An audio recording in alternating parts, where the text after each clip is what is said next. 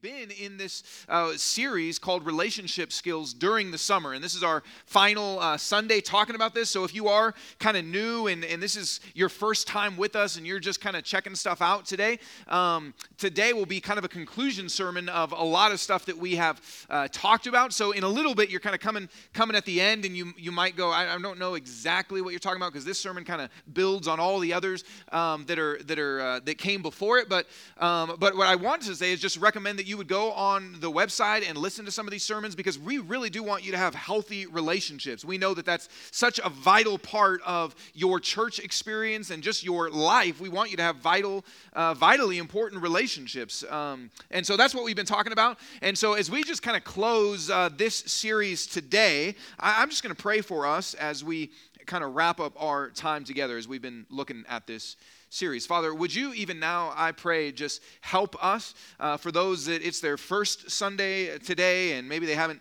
been with us, kind of going through all of the different things we've talked about with relationships. I, I pray that you would still uh, speak today and make this useful, God, that you would uh, move in our hearts. And I pray for uh, those that have kind of been throughout the summer uh, listening and learning what it looks like to have healthy relationships, that you would open our hearts and kind of put it all uh, together for us in our lives, and that this would kind of close a, a, chapter and, and move us uh, in the direction that you have for us, Jesus. I pray this in your name.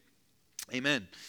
Uh, so basically, the premise of this series is that your relationships are absolutely vital that your relationships are absolutely important that in so many ways and you know this in so many ways the the health of your relationships determines the health of your life that your life the quality of your life the the love the joy the experience of man this is a good life the, the quality of your life in so many ways is determined by the quality of your relationships I, I haven't really met somebody that says man my life is great but my marriage sucks and my kids, man, that's a mess, and I hate my boss, and but life is awesome.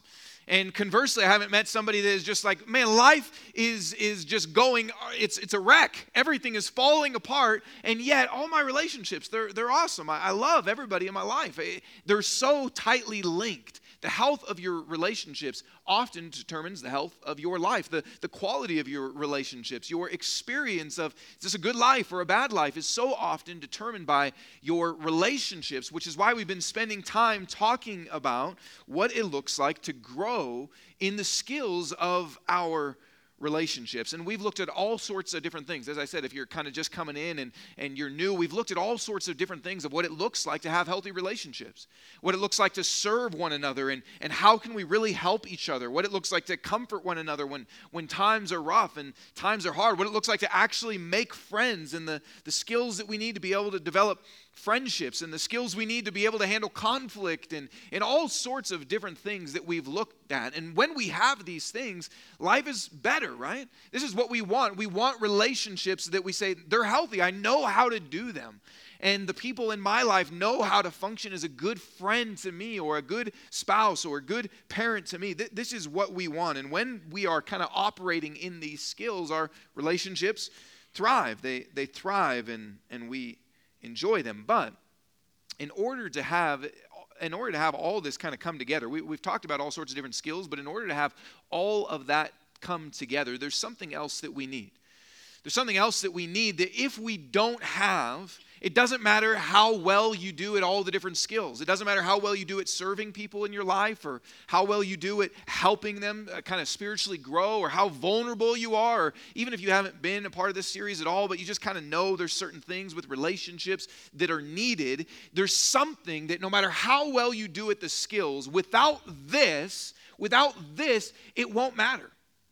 Without this, you won't still be able to experience the health and the quality of relationships that you want. There's something that makes the difference between relationships that thrive and, and that you say, man, these are good relationships. There's something that makes the difference between relationships being everything that you hope and want them to be and relationships where you just kind of settle and say, okay, yeah, I've got them, but it doesn't mean that it's providing this, this great quality of life. So, what is that thing? What is it that in some ways holds everything together that we have been talking about? If any of you do baking, which I don't, but my wife does, Um, eggs, uh, and if you're like a vegan or um, egg intolerant, if that's a thing, I don't know if that's a thing, if you have an egg allergy, uh, but an egg is an emulsifier. Okay, an egg is an emulsifier, which means that when you're baking something, you've got all these different ingredients, right? That you're like, ooh, this is gonna be good. This flour is so good. I don't know if anyone said that, but this flour is good. This sugar is gonna be good. Or this kind of, this, uh, you know, whatever else you're gonna add to it. Maybe, maybe you've got a garden, and so you add zucchini to it, or you add chocolate chips to it, or whatever you're baking, and you've got all these different ingredients, and, and that's kind of what we've been talking about, all these different skills, but there's something, often an egg, or if you're, like I said, a vegan, a banana banana or something like that that holds it all together, that emulsifies it, that brings it all together, kind of like glue. And that is the thing that we need to hold our relationships together. Eggs. Um, no, not really. But we need something that holds all the different skills together, that emulsifies it. And so that's what we're talking about today as we kind of close out this series is what is it that we need that holds everything together, that brings all the ingredients together into something that you actually can enjoy and say, man, my relationships are healthy. My relationships are quality. So what holds all of the different skills together that we have talked about. And, let me just ask the question this way, uh, which is what do we need to fully experience the joy of our relationships? What do we need to fully experience the joy of our relationships? And, and here, here's what I want to start with. We have relationships objectively. If you're a spouse, you've got a husband or you have a wife. You have an objective relationship that exists. You've got kids, you've got friends, you've got people in your life that objectively there's a relationship there. Or the Bible even says this about the church that there's a objective relationship. Look at what Romans says. Paul, Paul writes, "We though many, and we've looked at this kind of term a few different times, but are one body in Christ." And individually members one of another. And what he's saying there is you have an objective status, an objective relationship that exists. You are members of one another. That you are, if you're a Christian, you are the body of Christ. This exists. It's an objective relationship. But that doesn't mean that those relationships are healthy. That doesn't mean that those relationships are good or that they're bad. You have an objective relationship, but subjectively, the experience of that relationship can be good or bad, right? I mean, you can say, I've got a marriage, but that can be good or bad. You can say, I am a, a, a, boss, but you can be a good boss or a bad boss. You can say, I've got friends, but you can be a good friend or a bad friend. That you objectively have certain relationships. And if you're a Christian, you are objectively members of the other Christians that you're in relationship with. You are a part of them, connected to them. But that can be an experience that's good or bad. And what is it that makes the difference? What is it that makes it so the relationships are joyful, that you are fully experiencing everything that God has designed them to be? Here's what, here's what the Bible says in Acts, which is a passage, again, that we've looked at many times. It's kind of a classic passage of, of community. But it says this those, this is kind of the early church gets started. This is what happens that Peter preaches and a bunch of people become Christians, and the, the first church is really formed. And it says, Those who received his word, talking about Peter when he preached, were baptized, and there were added that day about 3,000 souls. So all of a sudden, these people are added into the community. The community is created. And they devoted themselves to the apostles' teaching and the fellowship, to the breaking of bread and the prayers. And, and we've read more of this verse that goes on to talk about how they were sharing all the different things that they had in common. And they were in each other's homes and they were in the temple together and they're spending time together and all of this stuff. But there's something that we can see here that held it together something that made all the different ways that they lived as a community, all the different skills that they did, that it held it together. And it's this right here. It's that they devoted themselves. You see, they devoted themselves to the apostles' teaching and the fellowship. Now, think about that. They devoted themselves to the fellowship or to community. They devoted themselves. This word fellowship can also, it's koinonia, which has the language of sharing, that they devoted themselves to sharing with one another. They devoted themselves to the sharing of what they had and what they did and who they were and all these different things that we talked about. They devoted themselves to the fellowship. Now, that's a strong word, isn't it? To think about devotion, or we could even use the word commitment in some way. But what that means is it's not casual relationship. They weren't just showing up and kind of a little bit doing this and doing that and some of the different skills that we have talked about. They were devoted. And we know that we know what the and if you're if you're not a Christian or maybe you're new to kind of the whole Christianity stuff, you, you might not necessarily know this, but for those of you that have been kind of in the church for a while or Christians for a while, we know that the Bible teaches stuff about community.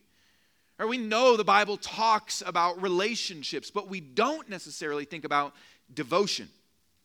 We don't necessarily think about that the Bible says we are to be devoted to one another. I mean, think about what do you think about when you think of devotion? I mean, when you think about devotion, what are you devoted to? What might come to your mind when you think about, I'm devoted? It's maybe a lot of times, probably the most common way that that gets used is in a romantic context of uh, I'm devoted to my, my lover, or, you know, I'm devoted to you, or there's songs, you know, that language doesn't get used a lot, but in the olden days, there was songs about I'm hopelessly devoted to you, and, and those kind of things that you think about kind of a romantic kind of experience. Or you may even think about it spiritually with God, right? That I'm devoted. If you were to go to Google Images and type in devotion, most all the kind of images that come up is someone, you know, praying with the Bible open and, and usually some sort of light shining on them in some way. Because uh, that's what happens, right? Every time you wake up and read the Bible, the light just comes, right? And, and, we even call it that. If you kind of a Christian uh, word that maybe you've heard is the time when you're reading the Bible or praying. Sometimes people call that devotions. Or you may have heard it, or even growing up, you, you might have done family devotions, which is this time where it's us and God and, and our commitment to Him.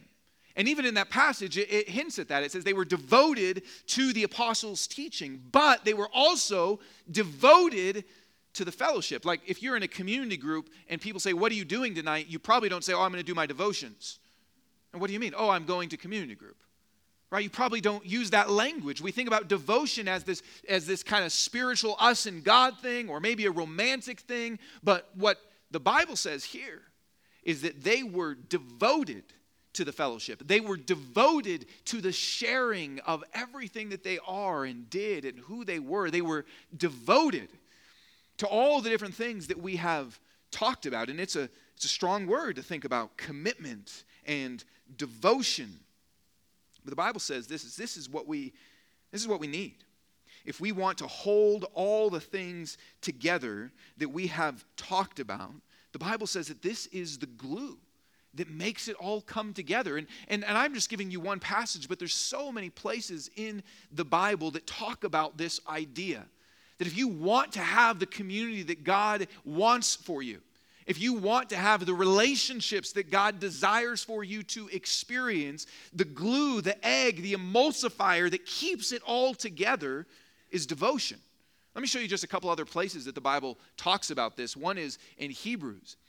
And he says, Let us consider how we looked at this verse before, but not highlighting this part. Let us consider how to stir up one another to love and good works. That's part of what a community is not neglecting to meet together, as is the habit of some, but encouraging one another, and all the more as you see the day drawing near. See, he even says, here's the context where this will happen. Here's the context where you will be able to spiritually grow. Here's the context where you will be able to encourage one another. Here's the context where you will be able to be able to stir each other up towards the life that God has for you. Don't neglect. This is kind of stating it negatively to be devoted. Do not neglect to meet together. Don't neglect to come together. There must be a devotion that happens, or you won't be able to experience this. Or here's another way that Paul says it, writing to the church in Ephesus. He says, I, therefore, a prisoner for the Lord, urge you to walk in a manner worthy of the calling to which you have been called. He wants you to experience the Christian life and everything that it is with all humility and gent- now think about these qualities that are some of the kinds of qualities we talked about in, in the skills. With all humility and gentleness with patience bearing with one another that, that's conflict and suffering bearing with one another in love eager to maintain the unity of the spirit in the bond of peace. Now look here it again he gets at this objective reality. You are united by the holy spirit. God has united you through his spirit that you are one now. But if you want to actually experience that, he says, be eager to maintain what the Holy Spirit has already objectively created.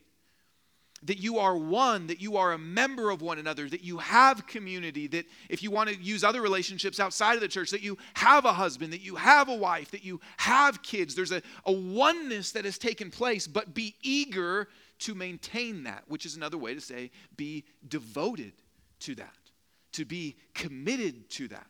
You can't just have it and it just kind of move itself along.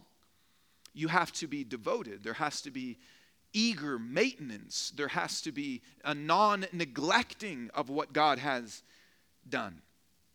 Now, this is hard for us because, especially for those of you that are younger, and I know not everyone in here is younger, but especially, I think it's hard for anybody. But, you know, if you're a millennial, which many of you are, the millennial generation is known as hating commitment, right?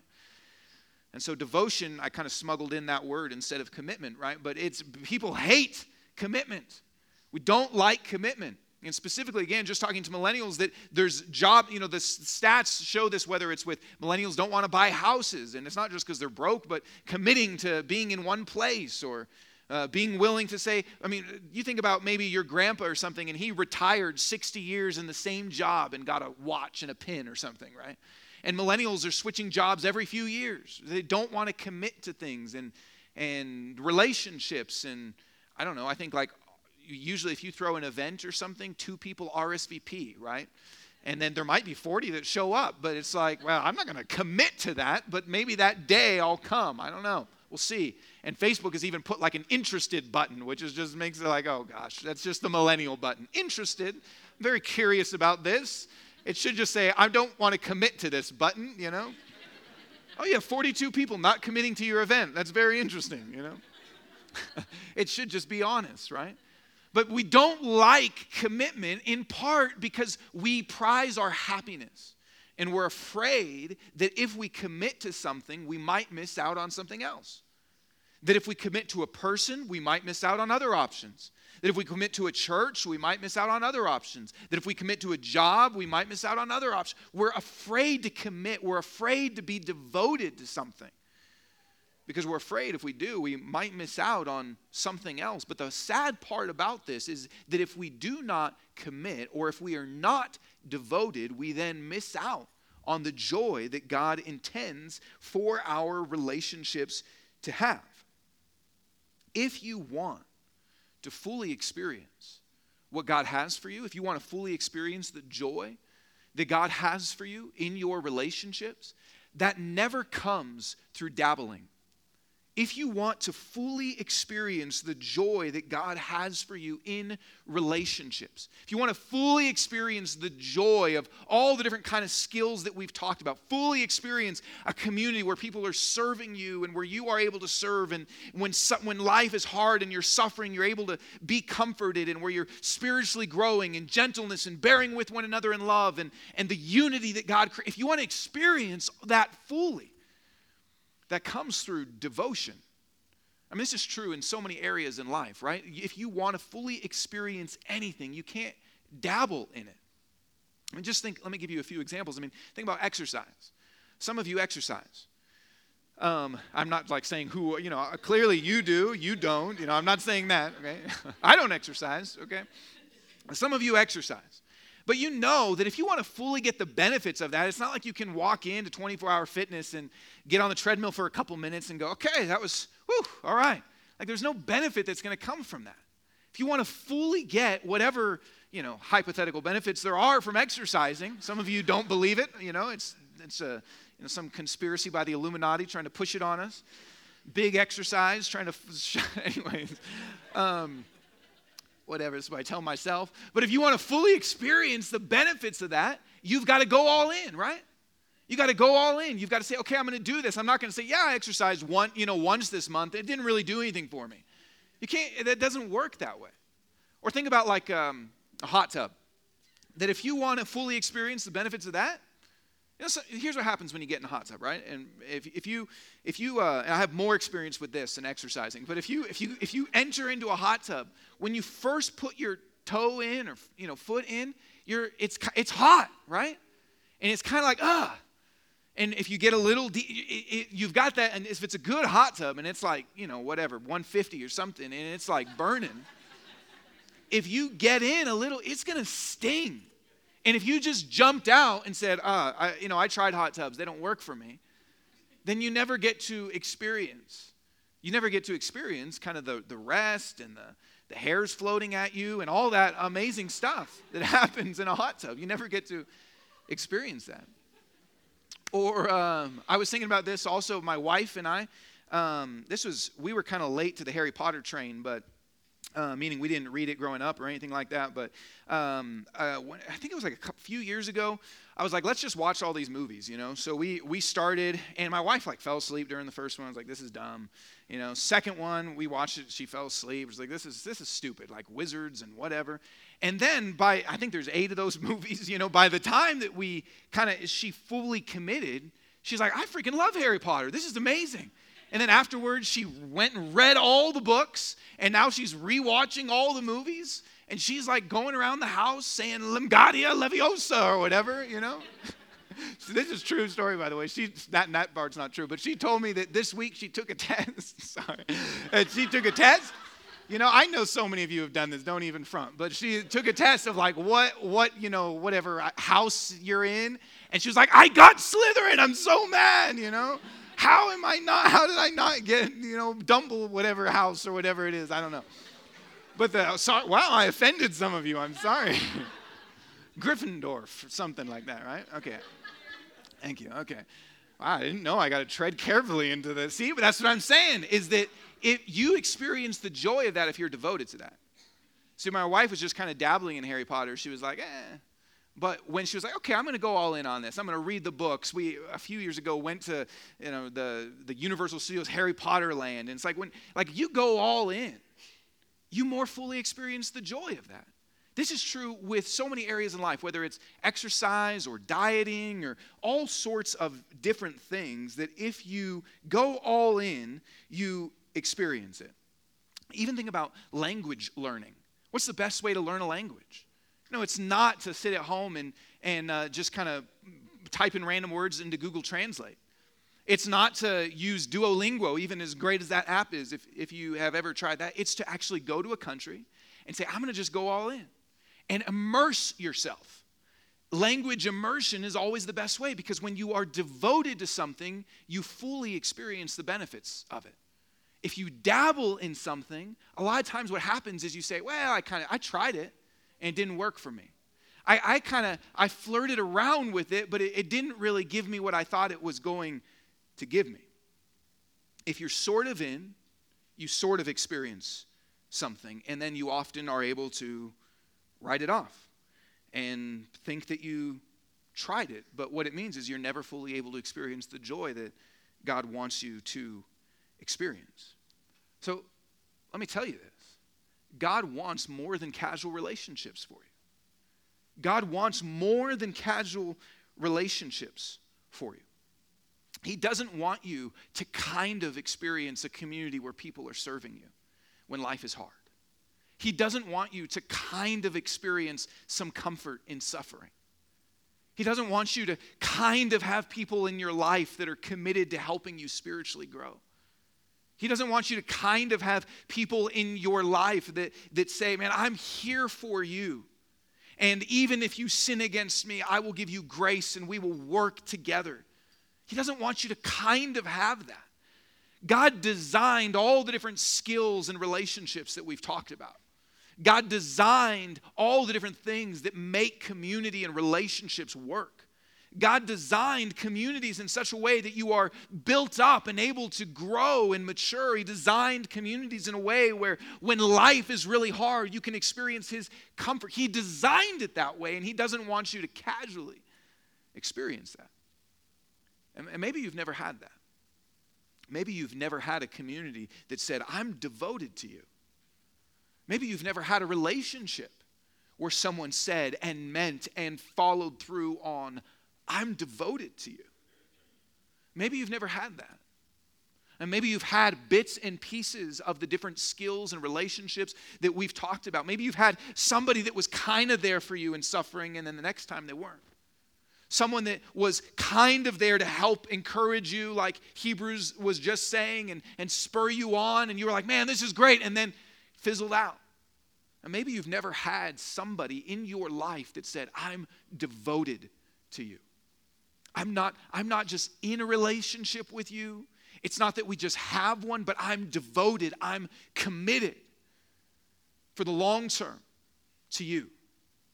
maybe you've never had that, but that is exactly what God wants for you to have. Exactly what God wants for you to experience is a community, is relationships where there's devotion, there's commitment, where you are fully able to then experience, not in a dabbling way, but fully able to experience all that God intends for your relationships to be. So let me ask you this Do you feel like you're experiencing all He has for you in relationships? Do you feel like you are experiencing everything that God designed that we've talked about, or even that I'm mentioning now, or here's another way I can ask this for you is do you feel like you're experiencing joy in your relationships? Do you feel like you're experiencing joy in your marriage or with your kids or with your friends? Or is there joy there? And let me ask you this Are you devoted to your relationships? Would you be able to describe your relationships and say, Yes, I am devoted to my friends? I am devoted to my spouse. I am devoted to my kids. I'm devoted to my community group. I'm devoted, like the Bible says. See, there's a link between these things, and you can have joy in your relationships. You can fully experience everything that they are intended to be, but that comes through devotion.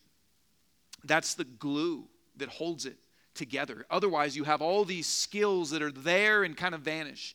They're there for a minute and then they're gone. It's there for a little bit and it disappears. It's there in a small measure, but not in the fullness that it's to be. Devotion to the fellowship, as Acts says, eagerness to maintain the unity that God has created is what creates the joy. And without that, you won't ultimately be satisfied in your relationships. So, what does devotion look like then?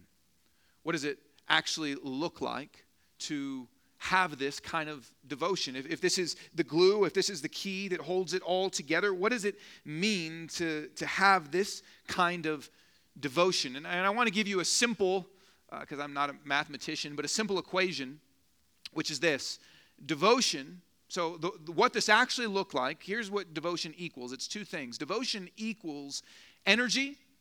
So, the energy that you are actually putting into your relationships. You wouldn't say a relationship is devoted if there's no energy there, any or effort would be another way to say that. And devotion equals energy plus time. The devotion equals energy and time. Without one of these things, you wouldn't call that devotion, right? You wouldn't say someone is devoted if they show up once and do an awesome job. You would say, hey, they they did a really great job. You know, if you've got a, I don't know, let's say a quarterback in one game, they kill it, and all the other games, they just flop, you're not going to go, man, they are a devoted quarterback. You're going to say they should be on the bench. And maybe we have some of that here in, uh, at, at, our team. Um, it's been a while since we had a devoted quarterback. I was putting the right kind of energy into it. Or likewise, you wouldn't say that if somebody just, uh, if, if somebody was there a long time but no energy. You know, if you've got a, if you've got a marriage and somebody, like, we've been married for 40 years and it sucks. I mean, you're not going to say, well, that's a devoted marriage right there. You're going to say, that's a long marriage and it feels like a long marriage, right? But you're not going to say that's devotion. Devotion is the effort and the energy for the long haul. Devotion gets at both of those ideas a loyalty and a commitment, a loyalty and an effort, a loyalty and an ability to say, I'm all in. That's devotion. It's energy and time. So, so what, does this, what does this look like? Let's just talk through both of these things. So, to start with energy, and here's some ways that the Bible says this.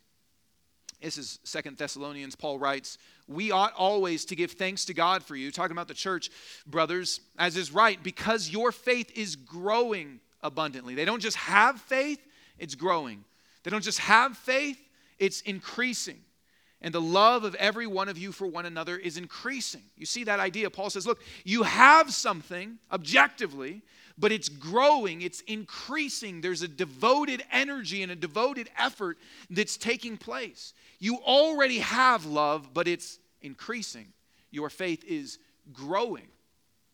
Or he says this now concerning brotherly love, you have no need for anyone to write to you but he is. For you yourselves have been taught by God to love one another. So you love people already, it's happening. But we urge you, brothers, to do this more and more. See, that's that's the idea of energy. That's the idea of effort. That part of what devotion looks like is not just saying it exists, it's there, but saying, I'm going to put effort into this.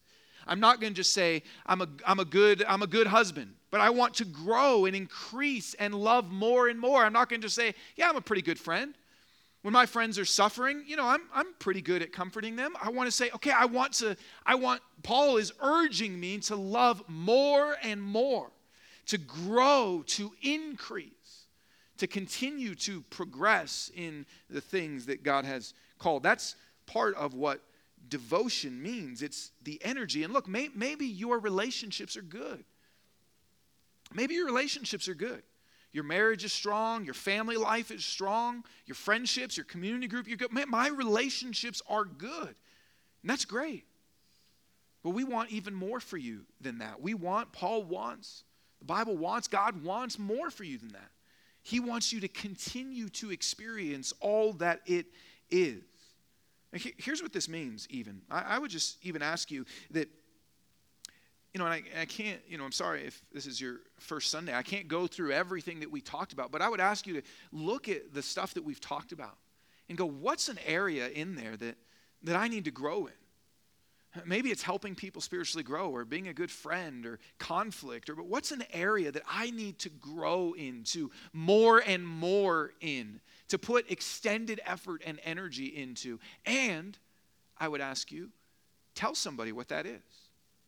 If the relationship that it affects, if it's in your community group, communicate it to your community group. If it's your marriage or your community, say, hey, I want to grow. I want to increase at loving you in the middle of what's hard for you. I want to get better at helping you practically with the needs that you have in life. I want to grow and encouraging you to spiritually grow. See, pick something and communicate that because part of what devotion looks like is the energy and the effort that we put into the community and the relationships that we have. It also means this when, when Paul's talking about increasing and more and more, it also means this that every, every one of us has a next step to mature in some way. Every one of us has some sort of next step of what it means to be devoted to something. We're, we're all in progress, right? Every single one of us. None of us are just, I'm there now. I'm at a full level of devotion and it can't get any better. Like, none of us is there. We're all in a journey. We're all moving. We're all progressing. That, I mean, that's why Paul can write, Look, I know you love people, but I want you to do that more and more. That's something that for all of us can be true. That's something that for all of us we can say, Yes, I'm here, and yet there's always a next step. And I could, I could go through you know, lists of in your relationships what this could look like. But, but as we close this series, I want to ask you to even think about what that means in the church.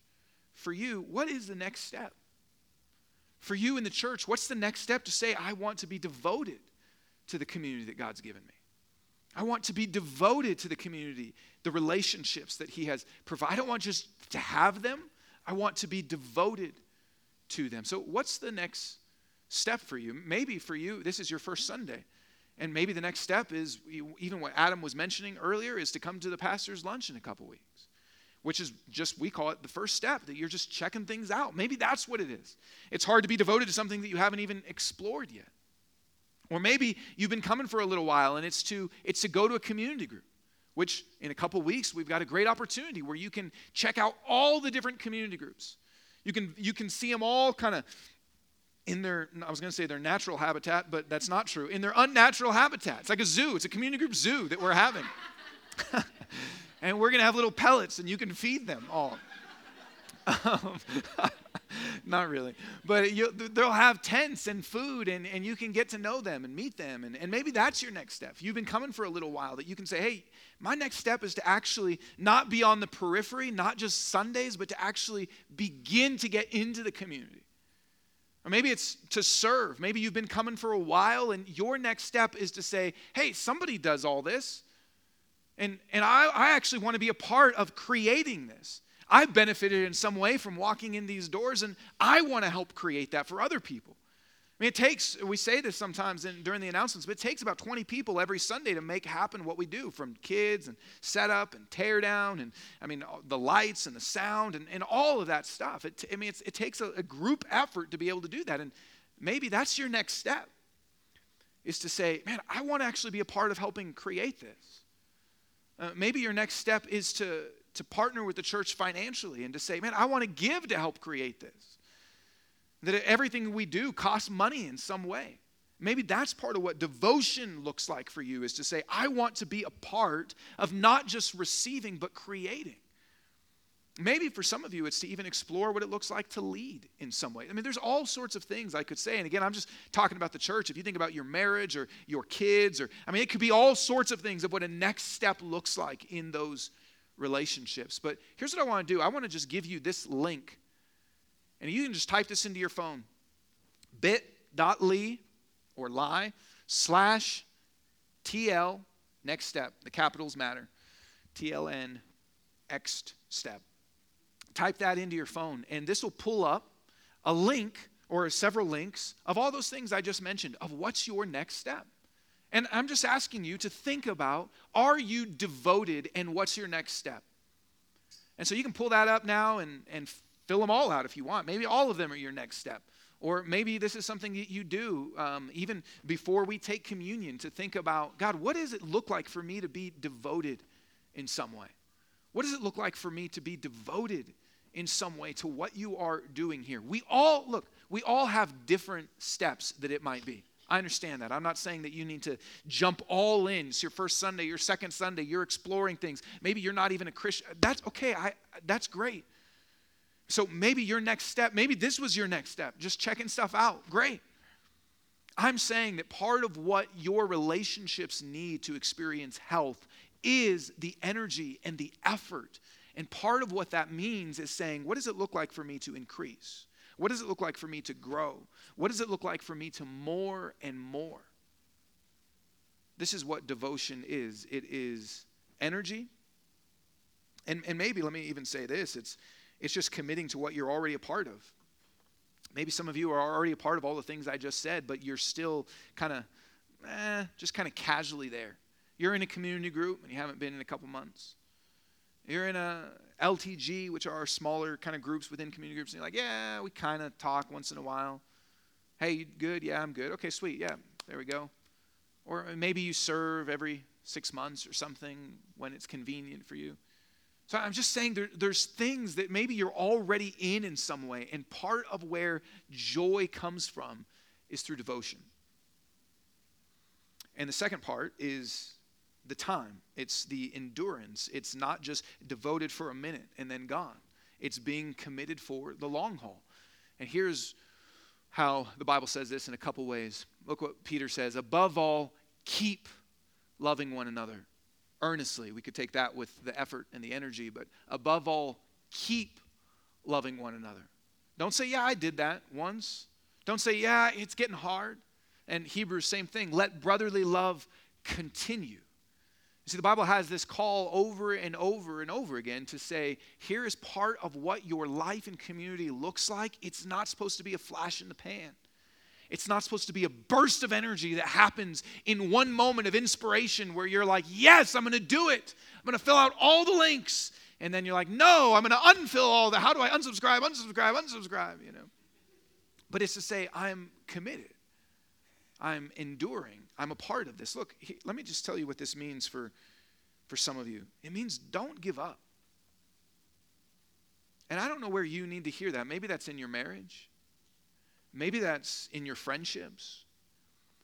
But it means not to give up, to continue, to keep loving, to keep serving, to keep comforting to keep and he goes well i tried and it didn't work and i, I tried to talk with them and, and they didn't listen. I've, I've forgiven them so many times and they're still doing it and I've, I've tried to put in the energy and i've tried to be there for them and i've tried to be a good friend but it's not working. And the bible says be devoted.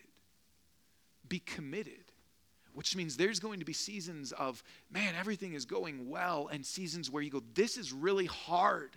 And it's in that moment the devotion needs to happen. Devotion isn't necessary if everything is easy.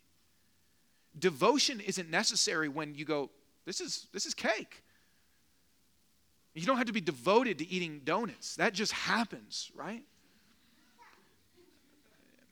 Devotion is necessary when things are difficult.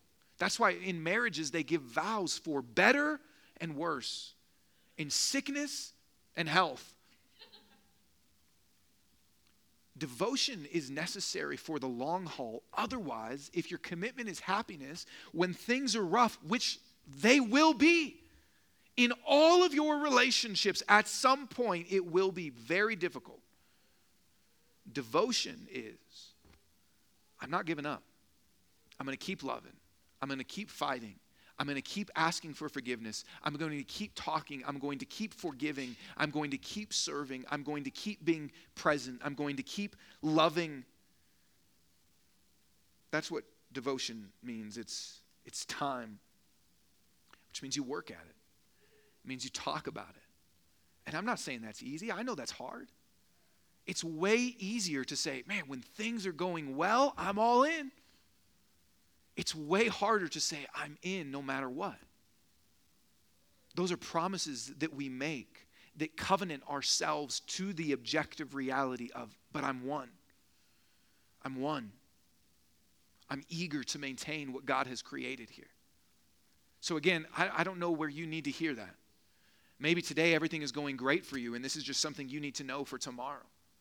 Or, or maybe this is something you need to hear for your marriage or for your friendships or wherever it is that you're starting to feel like things are too hard to keep going in this. This is what devotion is devotion is energy and time. If you want to fully experience the joy of what God intends for you to have in relationships, you need devotion. And devotion is putting in energy in time. And, and let, let me tell you this I don't want you to think that you have what God wants for you because you're just dabbling in something. I, I really don't want you to think, man, I gave it a shot and it didn't work. But there was either a lack of energy or a lack of time. I don't want you to think that in your marriage. I don't want you to think that in your friendships because then you miss out. You see, all the different skills that we talked about, that's what we want our relationships to be. Man, don't you want that in your relationships? Don't you want people that are there for you in suffering and building you up and serving you and forgiving you and that you can be vulnerable with and that you can just have fun? I mean, you want that. I want that in our relationships. But I don't want you to think that you gave it a shot when there was actually a lack of energy or a lack of time. And the time part is often the tricky one because maybe you say, Yeah, I did have that, and then it went away. But time says, Yeah, but I'm going to be in it still. See, I want you to fully experience what God has for you, not to give up. And so let me close with this question, which is how can we have this kind of devotion? Because maybe, maybe it feels hard to kind of be devoted like that, to, to be committed in that kind of way. How, how can you be devoted like this in your marriage? How can you continue to put in the energy and the effort? How can you be devoted like this in your community group or in your church and to say, yeah, I'm going to keep going? How, how can you have this kind of devotion? Because it's often difficult. It's often difficult because you feel, man, I tried and maybe it wasn't reciprocated. It's often difficult because maybe you're just tired. You're like, man, devotion's hard. Like to endure for a long time, that, that's hard. Maybe you just feel tired. Maybe it's difficult to think about what devotion looks like because it's, it's maybe you even think, I could do this with other people, but these people, it's really hard. If I had another spouse, I'd be devoted to them. If I had other friends, I would easily be devoted to them. But these guys, man, so hard, you make it so hard to be devoted to. Maybe it's this. Maybe it's that there's a bitterness that you feel like I gave it my energy, I gave it my time, but others didn't. So, how can we be devoted like this? How can we have this kind of devotion? I want to give you three things. The first is this that, listen, you're going to fail. You're going to fail at serving people, you're going to fail at loving people. You're going to fail at helping each other grow. You're going to fail at every skill that we have talked about. I have failed at every skill that we have talked about. You are going to fail, of course. And the Bible even assumes that. If you think about all the calls that we just talked about of, hey, keep loving people, continue to love people, don't neglect, all of that assumes that we have a tendency to drift, right? There wouldn't have to be these calls to say, keep going, keep fighting, keep enduring. There wouldn't be that if there wasn't a tendency in us to drift away. There wouldn't be calls to say, don't neglect to meet together if our tendency was, I'm always going to meet together. But our tendency is to drift. Our tendency is to fail. Our tendency is to grow lax or soft. And here's what we need responsive confession responsive confession. And the reason I say it like that is because there's going to be things that God convicts you of. And our call is to just respond in that moment and say, okay, God, thanks for pointing that out. That you can't, look, there's no way you can sit down and in one moment kind of pour your heart out to God and say, here's all the ways I've failed in my relationships. Will you forgive me and change me in the end? And I'm good. But you know what we're called to is a responsiveness in our confession, which means as God convicts us of something, as He points out something in our life, right then we say, Okay, God, thanks for bringing that to my attention. Forgive me. And God doesn't lay it all on you at once, it would crush you. But God does point out to you, and maybe during this series that has happened to you. And I've talked to people that have shared various sermons where they've said, Man, okay, This, I needed that. And so I went and confessed to somebody and said, Will you forgive me? I haven't loved you in this way. I haven't. What we need is a responsive confession where when God brings something to our attention, in that moment we say, Okay, thank you for revealing that to me. Thank you for reminding me of this. Thank you for showing me. I've, I've gotten off track. Thank you for showing me again the right way I'm to go. Thank you for reminding me again what relationships are to look like. And, and we confess to God. We say, God, forgive me of what I've done and forgive me of my heart in the middle of that.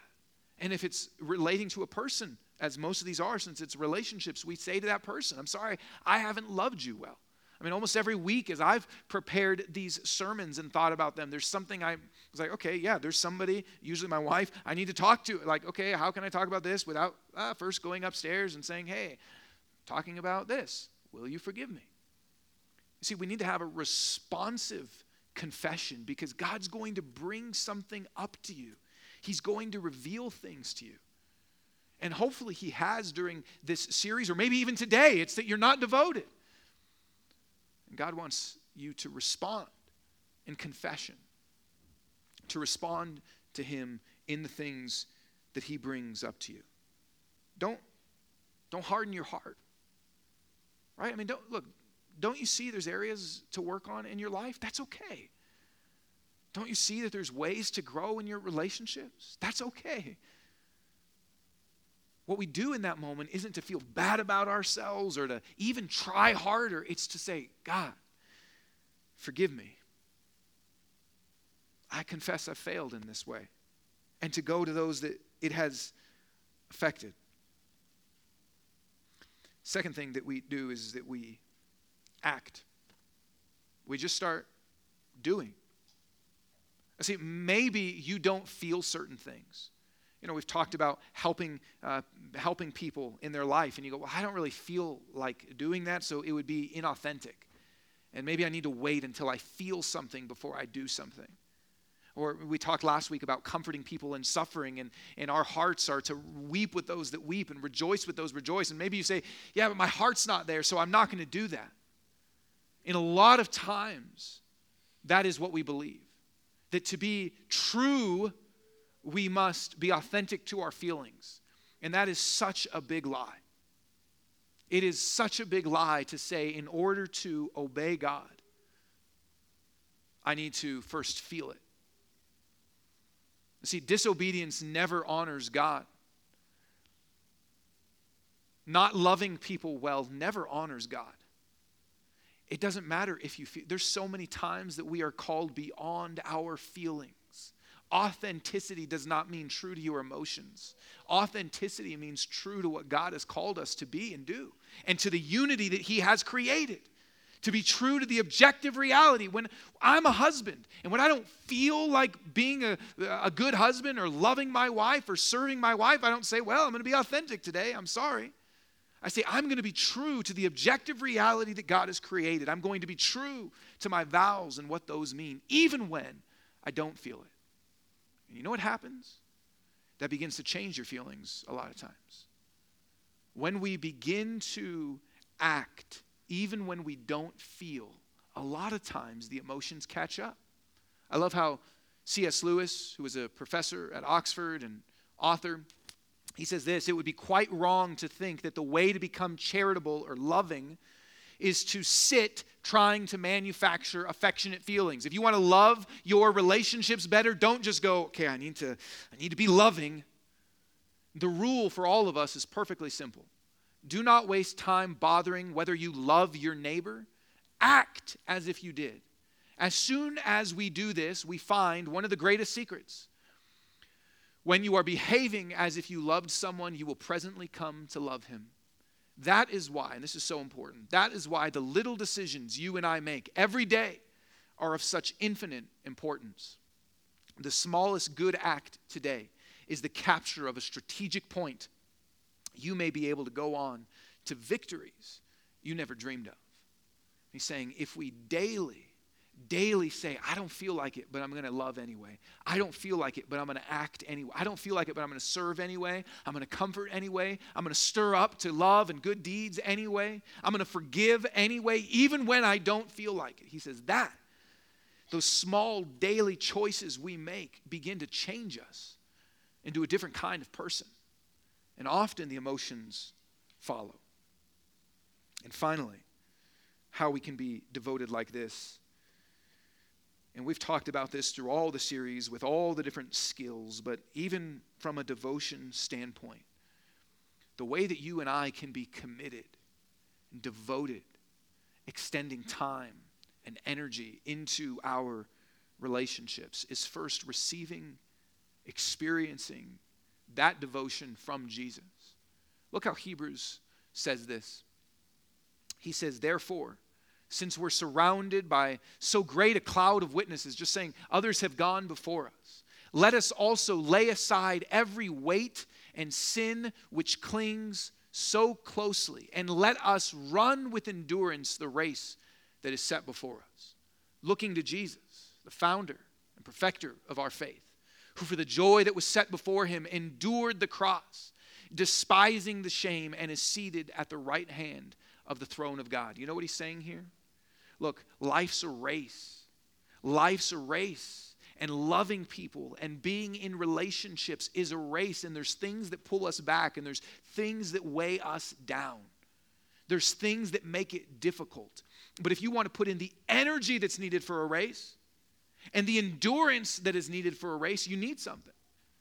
You need to fix your eyes, as the NIV version says, or, or look to Jesus. Look, if you've ever been, if you've ever raced, you know when you see that finish line, that's part of what keeps you going. And I don't race, but I love to hike. And a lot of times there's some destination, right? Like a waterfall that we're trying to get to, or something of like, hey, this is the end point that we're trying to get to and, and make it all worth it. And when I see that and I'm going uphill and there's a waterfall there and my eyes are looking at that and fixed on that, I'm able to put in the energy. I'm able to keep going. And he says, "You know what you need if you're going to if you're going to be committed, if you're going to be devoted, if you're going to have energy, you have got to see the one that endured for you. You have got to see Jesus, who for the joy that was set before him, he endured for you. That for the joy that was set before him, he was devoted to you. See, what is devotion? It's time and it's energy. And he says, if you want to be devoted in your life, if you want to be committed in your life, the only way to run that race is to see his devotion for you on the cross, to see the energy that he extended for you on the cross, to see the love that he extended for you on the cross, though unworthy. To see a God, to see Jesus that would on the cross say, I'm giving it all to you. I'm not holding anything back. All of my energy, all of my devotion, everything I am, I'm pouring out my life, my blood for you. He says, Look at that. If you want to be able to exert energy, if you want to be able to keep loving people and continue loving people, you have got to look at Him exerting His energy for you and enduring the worst of it, enduring the cross. Why did he do that? Why would he give, why would he be devoted? Why would he pour energy? Why would he pour endurance? It says, for the joy that was set before him. The joy set before him, what does that mean? It means that on the cross, Jesus says, I will be devoted to you. I will, I will give you all of my energy. I will go the distance and finish my race for you. I will do it for you. Why, Jesus? Because there's something on the other side of this that's going to fill my heart with joy. There's something on the other side of this that will fill me with joy. You know what it is? It's bringing you into his family. Jesus says, I am devoted to you. I am committed to you. I am faithful. I will do that for you all the way because of how much it makes my heart joyful to be in relationship with you. You see, if you want to have the power in your relationships, to be devoted, to be committed, to, to have everything hold together, all the different things that we've talked about. This is the key. Are you looking at Jesus? Do you see him as the one devoted to you? If that enters into your soul, it begins to change you. If that enters into your soul, it allows you to endure, to run the race, to be committed. We all want someone like that in our lives someone devoted to us that would never leave us and never forsake us and be absolutely committed to us. And we have him. His name is Jesus. And when we look to him, it changes our relationships, it changes us. And when we take communion, this is what we remember that he was devoted to us, that he poured out his blood, that his body was broken. Why? For the joy set before him to bring us into his family, to unite us into his body, and to unite us together. This is what we remember. This is what I want for you and what I want for our church to experience. So as you come and take communion now, I want you just to remember this. Remember what he's done and, and use this time to respond to the good God that we have. We'll sing a few songs and we'll, we'll thank him for who he is. And, and maybe part of responding to you looks like pulling up that, that link on your phone and saying, God, I want to respond to what you've done. So use this time to respond to the good God that we have. Father, I thank you. I thank you that you would give to us Jesus, that you would show us your devotion. A God who is always faithful, even when we are faithless. A God that is continually over the long haul with us, for us, never leaving us, never forsaking us.